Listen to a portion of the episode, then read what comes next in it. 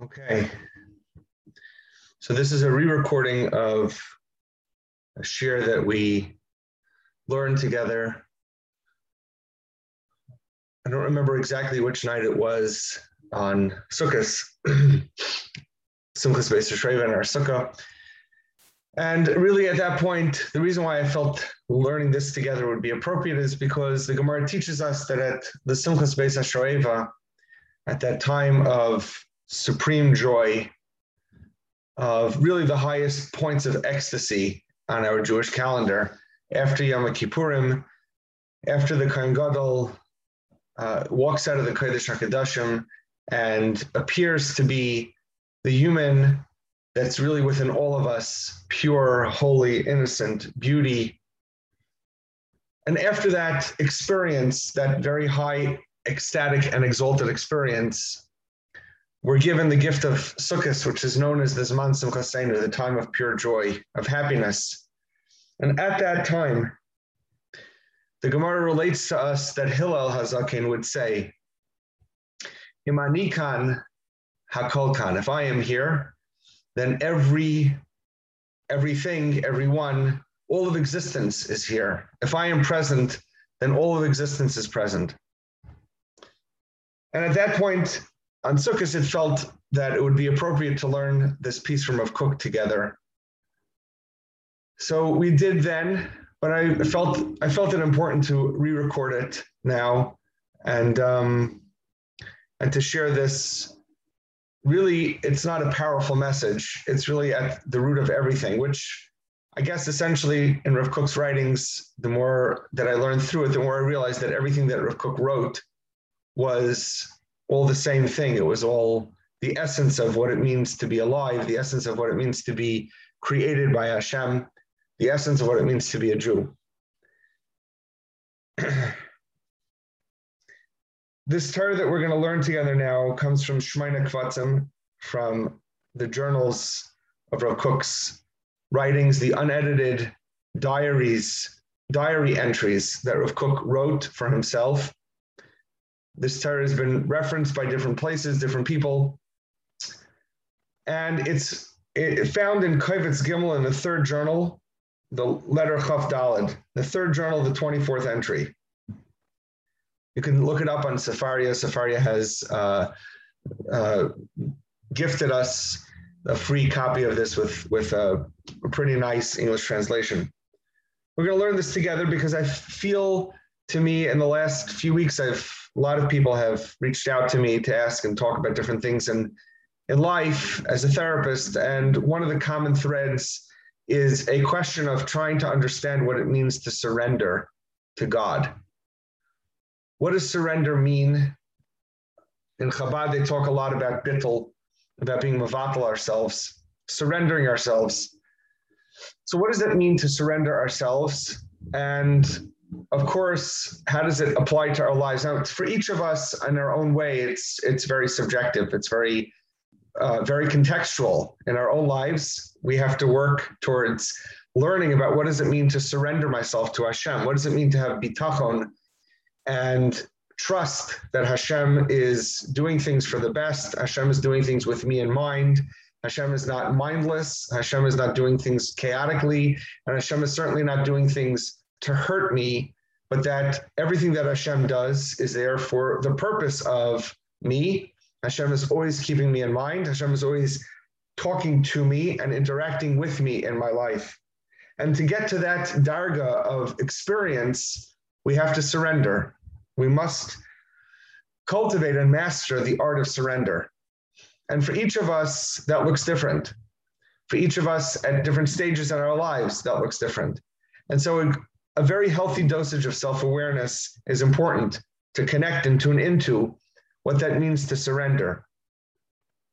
One of the common problems I, I find, I found this with myself, I find this with myself, and I find this with many others, is the question of when we talk about surrendering myself, when I talk about being an Eved Hashem, when I talk about serving and worshiping Hashem, where is the emphasis and where do I, as a human being, fit into that? It would seem to be, many of us are raised with this language that my existence doesn't seem to matter. What Hashem wants matters. So surrender what I want for what Hashem wants. Hashem's interests are holier than my interests, they're more important than my interests. And so I need to somehow let go of the things that I'm interested, become strong enough to, to not care and sacrifice the things that I'm interested in for the sake of doing what Hashem wants. And where that messes so many of us up is sometimes we're surrendering too much. Sometimes we're not actually surrendering ourselves, we're sacrificing ourselves. And I think that might be a nice way of, of thinking about it. To surrender myself does not mean that I, I give myself up completely. Surrendering myself means that I am capable somehow of giving up certain parts of myself and retaining a very strong connection with other parts of myself. Meaning, if I can learn to surrender my ego and attach myself to my soul, if I can honor my soul and not need to be attached to the things that my ego are, are attached to, then I have the capacity to surrender. To surrender to Hashem means that I have the capacity to let go of my attachments, not, not all my attachments, but to let go of the attachments that are giving me pain in life. I want A, B, and C, and I'm not getting A, B, and C. And so I must stop to look and see whether or not that interest and that desire that I have is something that's really important and relevant to my life. And perhaps God is telling me that those interests that I have are not relevant to my life as much as I want them, as much as I yearn and crave for certain things. But that's only half of it. Every time that I act some in some form of accepting something in reality, every time that I surrender something about myself, I must tune deeper back into myself to find a connection to my soul. Because the act of surrender can never ever mean that I give myself up entirely. Even the concept of Mesiras Nefesh, of allowing myself to die. The, the Gemara tells us that if a person is faced with three specific kinds of sins that he should rather give himself up to die. Certainly, somebody who dies al kiddush Hashem, somebody who's killed and sacrificed for the sake of their religiousness. So we have to be careful about the words. To be moser nefesh means to give over my soul. That's an act of surrender. That's not an act of sacrifice. Even in death, the language that we use, we have to be careful not to say sacrifice. I don't sacrifice myself on God's altar. That's why the Nisayon of Avraham was such a, a particularly challenging one. Avram was asked to sacrifice his son. Yitzchak was not asked to sacrifice his life. He was asked to surrender. That means that Yitzchak voluntarily chose to pay attention to what God wants and doesn't flinch as his father raises that uh, that knife in the air. For Avraham, that's a totally different story. You can't surrender even your own child's life. You can't surrender that. You can't let go of that. That's a sacrifice, and that was the was the uh, was the major challenge for Avram in a way, because Avram understood that God, if there is such a thing as one individual God, God would never ask for sacrifice. And so, in the spiritual practices, of trying to tune into surrender, what we have to hold on to with, with tremendous, tremendous dignity and tremendous strength. Every act of surrender requires us to dig deeper into ourselves and cling stronger to something that's deeper within us. I need to reassure myself and ground myself that I can give up A, B, and C because there's something deeper, something more real, something more beautiful, something more tangible than whatever it is that I'm asked to surrender. And that's what it means to surrender for God. And that's to me the way that we have to begin in learning this piece from Rav Kook. Again, in Shemona Kvatzim, the third journal, number 24. Rav Kook begins with the words from the Navi, the Navi Yechezkel, Va'ani b'soicha goyla. The essence of I, the I, or as a friend of mine used to call the isness, the I of a person, the soul of a person, is in exile, is chained, is stuck. We all know that, right? We've all we've all experienced that kind of thing of being stuck. But in, in the deepest way, my essential I is stuck in exile, in jail. So Kook explains this. He says, "Haaniha pnimiha atzmi." the inner I, the inner essence of what I am, the inherent value, it's not just the value, the inherent self of a person that is internal. That is, of course, a alakami mal mamish. That is, of course, a piece of God Himself that's placed into me, that's gifted to me. Hani ha'pnimi ha'atzmi shel hayachid v'shel of the individual and of the collective. Is not revealed to us within ourselves. The I, the essential I, is only revealed to us because we can never really know. You can never really put words. That's why even learning this is, is, is a chiddush that Rav Kook was able to write as close as possible to explain what the soul is. We can't explain the soul. We can't know the soul. The soul is a piece of God Himself. It's not possible to, to know that, right? God's name is in, in English sometimes is referred to as the ineffable. It's it's not tangible enough. We can't actually touch it. It's something that's too holy and too sublime. It's too it's too above outside of reality to be able to explain. So he says, Rav Kook says that the only revelation that we have, the only particles, the pieces, the feelings, the experiences, the senses, the only way we can sense that I, it's only revealed to us within ourselves. We only get to experience the holiness and the purity of it.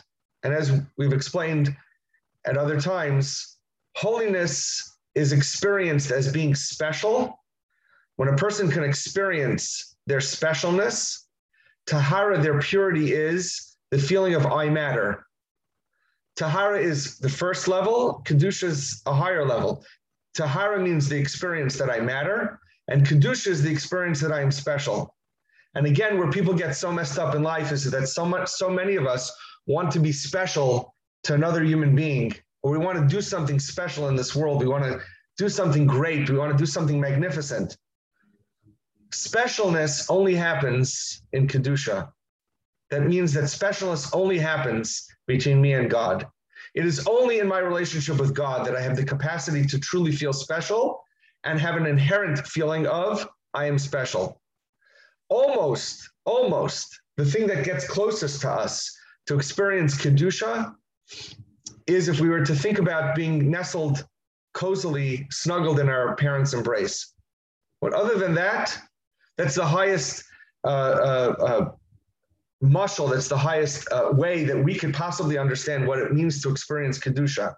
To experience Kedusha is to experience a feeling that when I think of myself in relation to Hashem, I recognize that I am purely special. And this goes way beyond anything that I do or don't do, as we'll see Rav Kook says. Rav Kook says the ani, the essence of who I am, is only revealed inside of me, only through experiencing on my level the kedusha and tahara, according to the amount of strength that comes from heaven that is completely infused and drenched with the beautiful lights that come from above. That is constantly dancing within me. In other words, there's always somewhere inside of me. We think that if we go the sometimes we, we experience depth with pain, we experience depth with darkness. Rav Kook is saying that in the deepest places, there is something inside of me that is brimming with joy and brimming with kedusha and tahara, brimming with this unbelievable, unbridled strength that comes from heaven. And the only way I can experience my essential I, my essential isness, is if I somehow am able to make it to experience little sensations of that unbelievable beauty. So if Kook says, Chatanu emaveseinu, we have sinned along with our fathers. Chata ha'adam arishan. Rav Kook now starts to go through a series of events that took place in our history that have really primed us to continue making mistakes. And this is what our job in life is to learn how to do. And it begins with Adam Rishon. Chata ha'adam Rishon. The first man that was created sinned. Shenis naker la'atzmiyusa. He became a stranger to himself. He did something that was not within the authentic flow of that unbelievable kedusha and tahara that was burning and brimming and exploding inside of him. He did something that was a stranger to himself. He turned to the das of the nachash, to the wisdom of the snake. And he lost himself.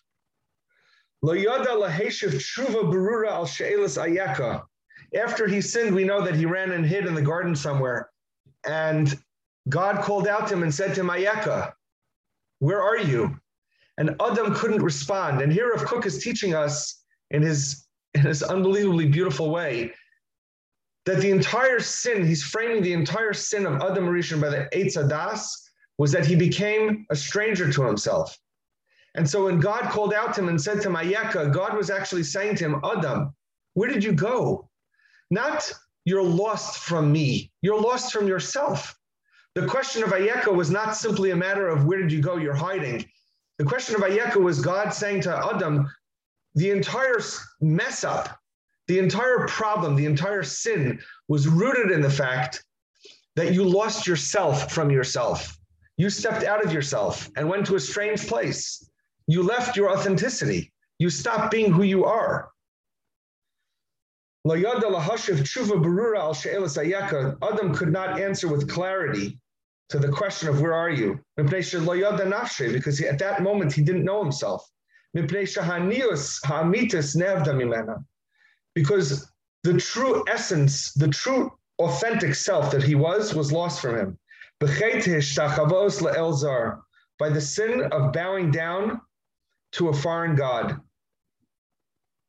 And now, here again, Rav Kook is kind of flipping all of our understandings of life, all of our understandings of, of what the problem with serving Avodah Zarah, what why do Chazal make such a big deal about Avodah Zarah? The Gemara tells us that that the Anshe Knesset HaGedolah, the great rabbis from many many years ago, were able to pray that we shouldn't have any more interest and any more desire for Avodah Zarah. There are different different different Mamari Chazal that talk about how powerful and how strong the urge to serve another God was. But here Rav Kook is telling us, and this is true for even ourselves, the remnants of what it means to serve an idols, what it means to serve a foreign God. It means Rav Kook is saying the problem is not in the God that you might serve. The problem is, is that you serve in an inauthentic way.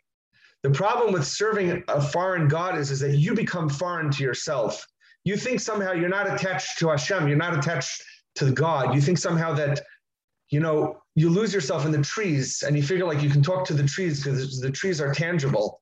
And so you kind of go off the path of spirituality. And instead of going straight up to the heavens himself or to Hashem himself, you stop. You stop at the heavens, right? You stop at the heavens. You don't even go up to Hashem himself.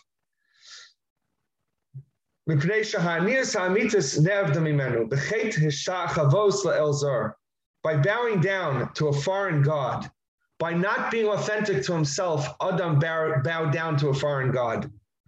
You can't worship God authentically if you can't be yourself authentically. And of course, what this means for us in our lives, hopefully we'll, we'll get to address in a little bit, but just the framework of this if I if I worship in a foreign manner in a way that's not authentic to me, then I am not worshiping Hashem. This is a whole a whole perhaps a whole series of shirim that we'll have to do, but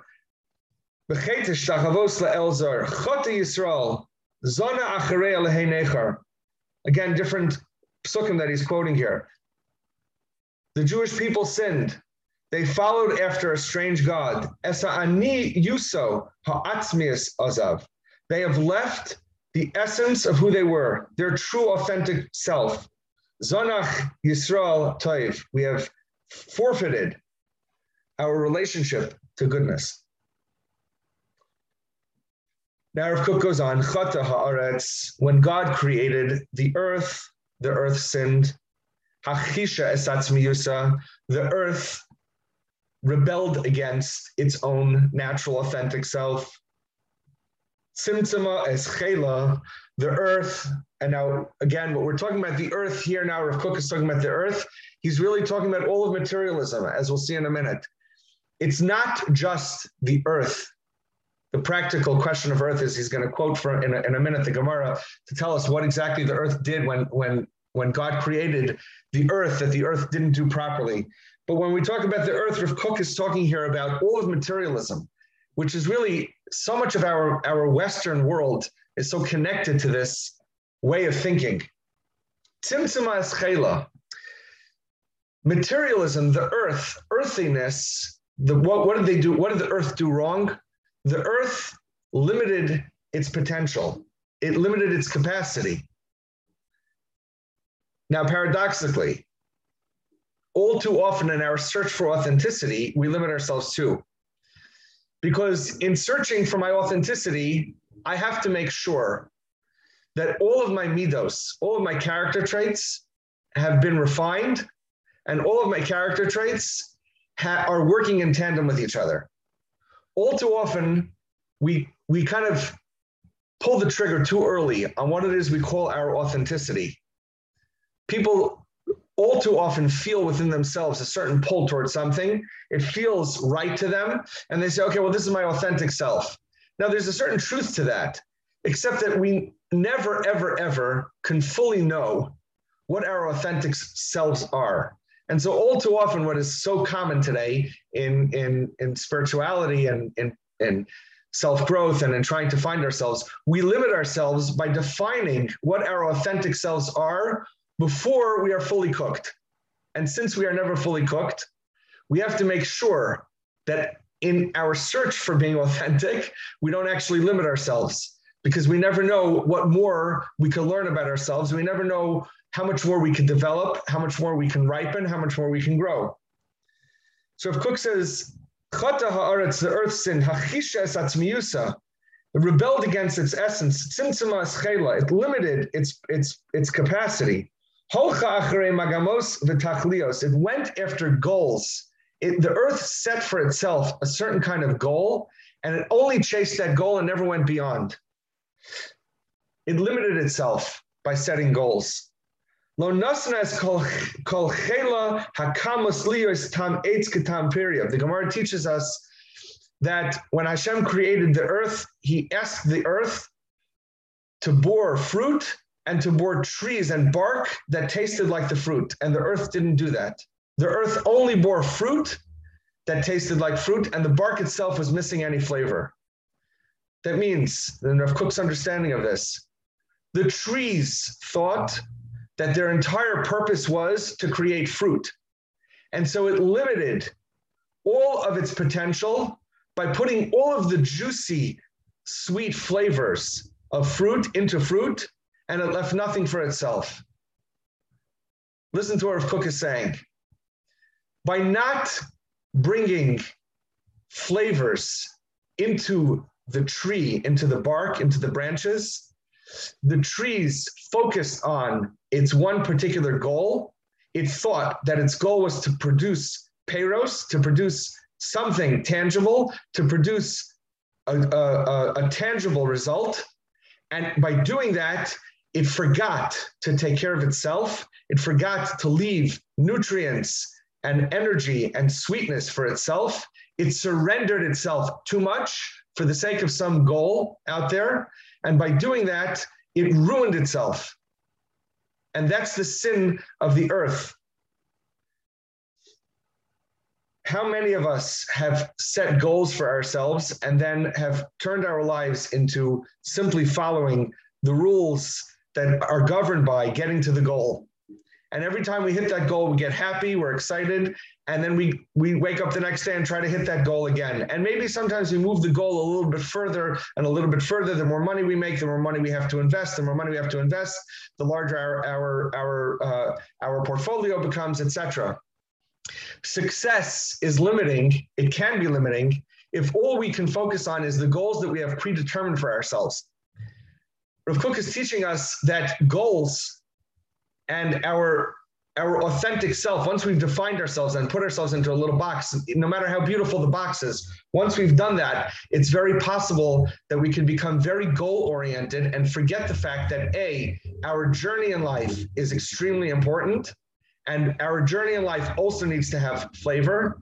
The rough roots of our and the bark and the branches that we have that are not fruit also need to have flavor. We also need to have meaning there and never, ever, ever limit ourselves simply by the goals that we've determined for ourselves or the goals that have been determined for us, because that is one of the greatest sins that the Western world suffers with. Nasa ein mechutzla, Rav Kook says that the earth put its eyes, it focused its eyes on things that were really unrelated to it. Lachshev al Dvar Gairolis Vikriyas, Vikriyeras. Rav Kook is saying that, that the earth put its vision on having a career. The earth felt, well, okay, God is, is asking me to have a job. And so it put all of its energy into the job. The job is to produce, to produce vegetation. And so everything is going to go into produce vegetation.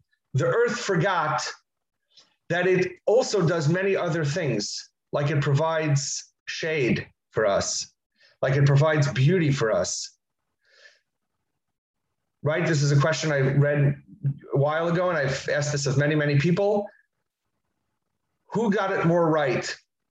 The scientist who can describe how things in nature work, or the poet who can eloquently capture the image of what it's like to be inside of nature. The earth became very biological. The earth forgot all of the poetry that it was meant to manifest with itself because it, it simply left itself and it stopped chasing the dreams and the capacities and the possibilities of what it could become and got lost in simply what it thought it needed to do. Now Rav Kook moves on.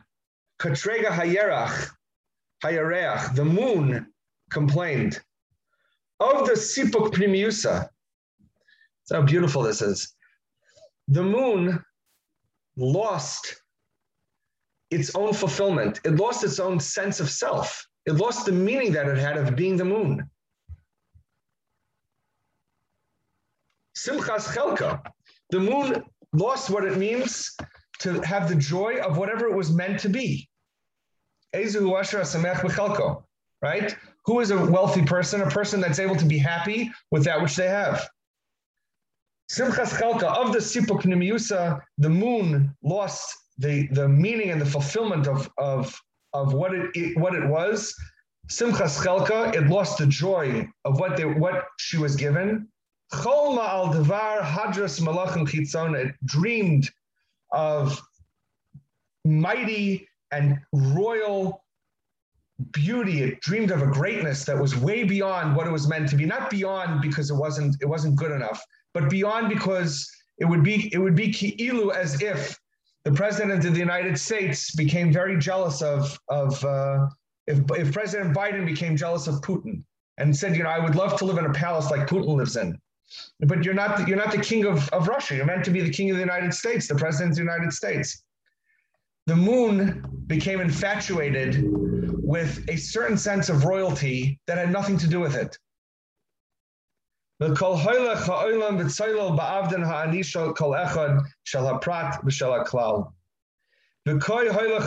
this is how the world goes, Rav Kook bemoans. The world is suffering and complaining and crying and being crushed under having lost that sense of I, that, that authentic experience of, as he says, the kedusha, the tahara, the erech hagvura hasafuga meha'ira ha'tahara shal ziv mala. We have lost each one of us individually and nationally, the collective. We have all lost that experience of feeling within ourselves the authentic, explosive, beautiful, powerful I. Now, Kook goes on, Ba'im Mechanchim Mulamadim comes along, Jewish educators, comes along really any educator, Mistaklim Bechitzainius, they look on the material, the content of what, what they're meant to teach. They look at externalities. They also have left the wisdom of what it means to be ani. They, they have distracted their thinking, their intuition, their focus from their sense of self. And they add more wheat, more hay to the fire. They're soaking the coals. Mashkim esat They are giving the thirsty children, the children who are thirsty, to be cultivated, to be manifested. They're looking with innocent eyes and innocent hearts and innocent ears. They want to know tell me, teach me, how does Hashem want me to be? How can I be? Grow me into an adult that is filled with that unbelievable kayach that's called the chelik alakami mal mamish within me. And Rav Kook says, now some of these educators are, are giving these innocent, thirsty children vinegar to drink. They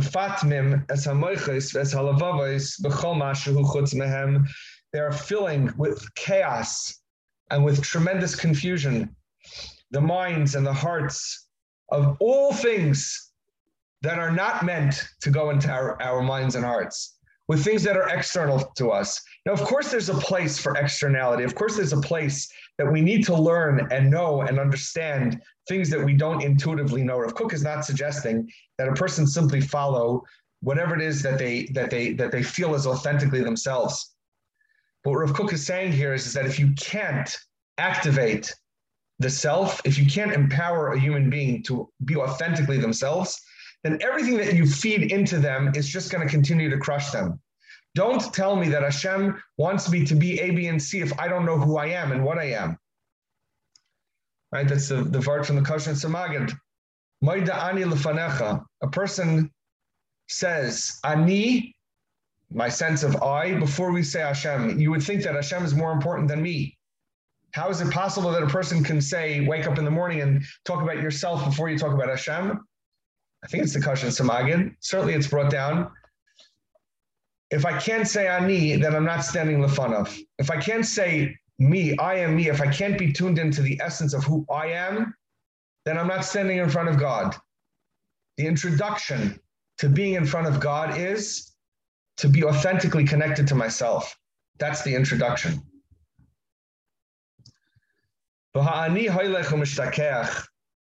And in these situations where an educator is not empowering human, human children, is not empowering us, and this is not just true of children, it's true of all of us. And educators doesn't mean teachers per se, it means a world, a world, whether it be our friends, our rabbis, our spouses, our parents, whatever it might be if we're not empowered to search for and find and elevate and manifest and express the sense of I-ness, the authentic sense of me in this world, then everything is living in sin. If I am not me, then Hashem, Kaviocho is not Hashem. Then of course you are not you you, the human beings. You're not you. Hashem is not Hashem, and I am not me. It's all some chaotic uh, figment of our imaginations of atoms crashing into each other. Everyone's doing their thing. God wants this. I want this. You want that. I want this. Nothing's aligned with each other. Nothing's working together. Nothing's working in any kind of flow. the way we do that, the way we get to flow, the way we get to feeling like things are aligned, the way we get to feeling like life is working, the way we get to feeling that, that sense of, of simcha, of joy, of a deeper sense of meaning in life, is if I am not just connected to the ani, but that I am able to experience, and this takes a lot of work, sometimes years, sometimes decades worth of work, to experience and feel within myself that unbelievable explosive feeling of Hashem is in me. Hashem is in me. He's not bashamayim, loy bashamayim, he he's not far away from me. Hashem is in me. And it's our job to find that and experience that. Rav Kook says, Ruach Apeinu Mashiach Hashem. Ruach Apeinu, Ruach. It's a palpable sense. Ruach is a, is, is a feeling of spirituality it's it's it's an experience. Ruach Alpeinu Mashiach Hashem. Mashiach is Mashiach is hidden in every one of us. That sense of manifesting that I, the ultimate experience of the neshama stepping out of its casing and not just rendering the goof in service, not just rendering materialism in service of it, but when everything is going to get transformed to be completely Mashiachic, that's going to happen when every human being is empowered completely, fully to be authentically revealed, to be authentically actualized, to be authentically manifested, to be brought into this world as true as Hashem has created them. Zehu Gvurasai, Hadar Godlai. This is the strength. This is the unbelievable greatness, the splendorous greatness. Einenu mebechutzlanu, Rav Kook says. This is not something that's external to us. This is not something that's found outside of us. Ruach apenuhu. It is the breath that we breathe. It is the life force that is hidden inside every one of us. There's no person that doesn't have this. There's no Jew that doesn't have this. No matter how far you got, you've gone, no matter how far any of us have gone, no matter what place of depth we might have discovered inside of us that might even Chas Shalom lend us to think that we should kill ourselves. Lahavdil, Chas Shalom. We have the capacity to go there. But no Nietzsche and no nihilist and no drug addiction and no teacher and no sense of rejection. Nothing in this world t- comes anywhere near or close to that which is hidden inside of me, that which is hidden inside of me. It's not some foreign wisdom that I need to find and discover somewhere. It's not something that I need to search on mountaintops or in deep valleys. It's not something I need poetry for. I mean, all those things are good. But the whole purpose of inspiration, the whole purpose of Torah, the whole purpose of, of living this world is to discover that which is hidden within me. It's not outside of me. Ruach Apenuhu. Es Hashem Elokeinu v'David Es Hashem Elokeinu v'David Malkeinu nevakesh.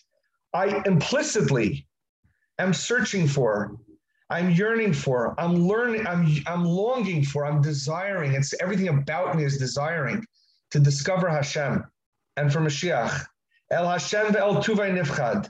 I am, I am constantly in a state of being in awe of godliness and his, and, and his goodness.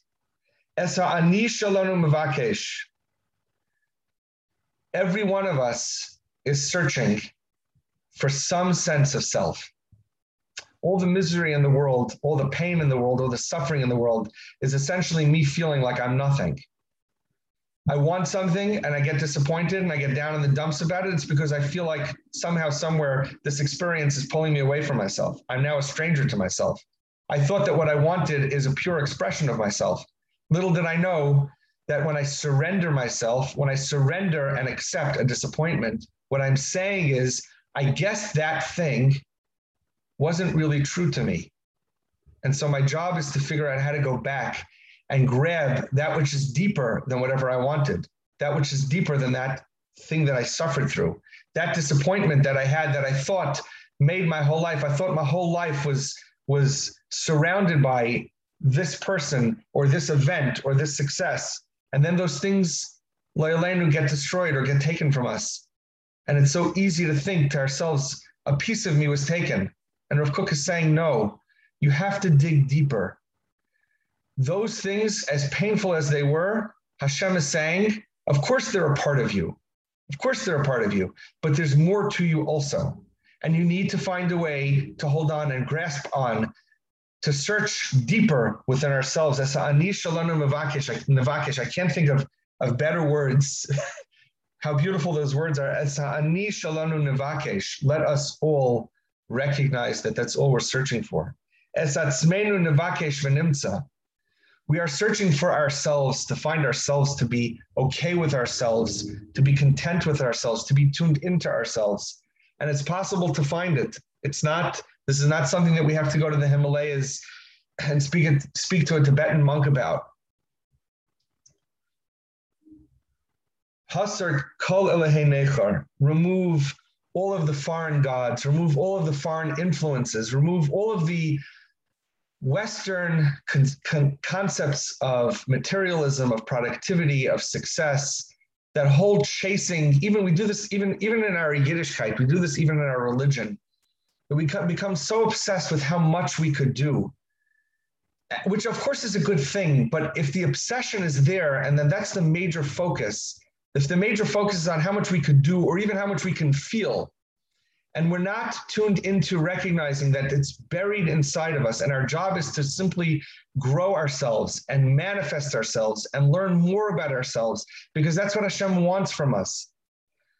Then we'll continue, we'll, we will continue worshiping foreign gods.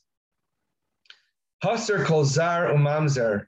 Remove all of the strange things all of the bastardized things. It doesn't mean a mamzer. Mamzerim don't do anything wrong. There's nothing wrong. Mamzerim are holy people too.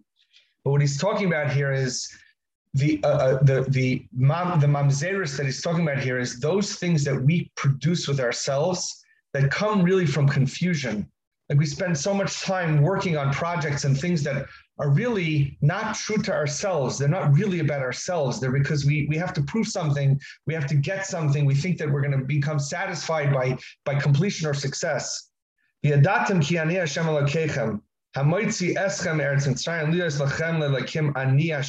And you will know ki ani, ani, the ani, the ani of Hashem, the ani of myself, the ani of us as a people to be true to ourselves.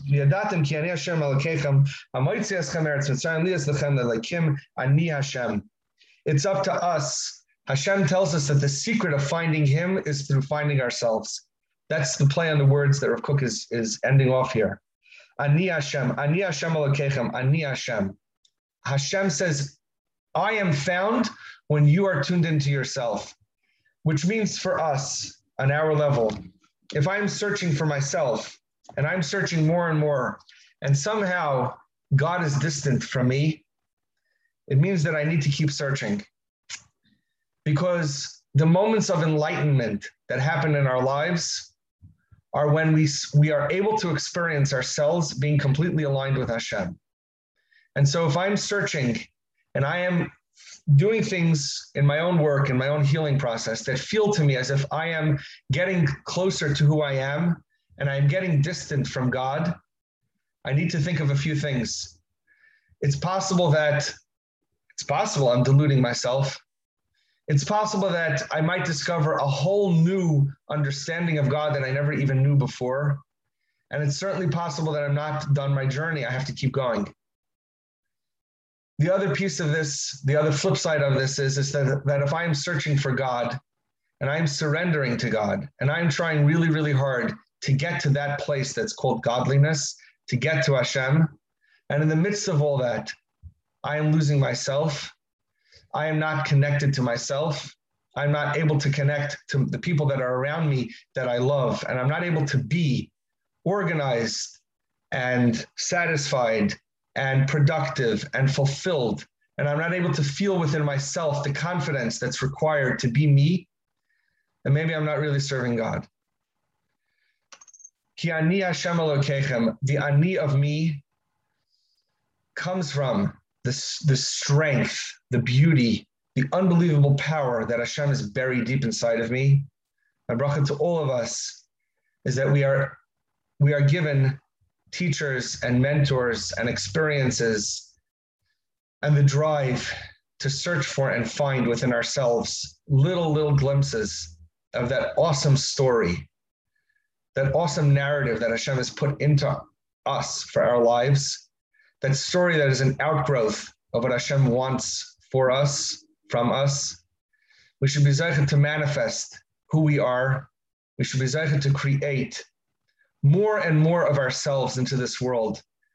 The more we become ourselves, the more the people around us will feel enlightened and will feel interest and will feel ex- the expansiveness of wanting to be more genuine to themselves. And together with the rest of all of Klal Yisrael and the rest of the whole world of all humanity and all of this world, we should all have the capacity to grow ourselves bigger, larger, to fulfill our dreams, to become more and more connected with Hashem, to tune into what it is that Hashem is calling and beckoning uh, all of us to.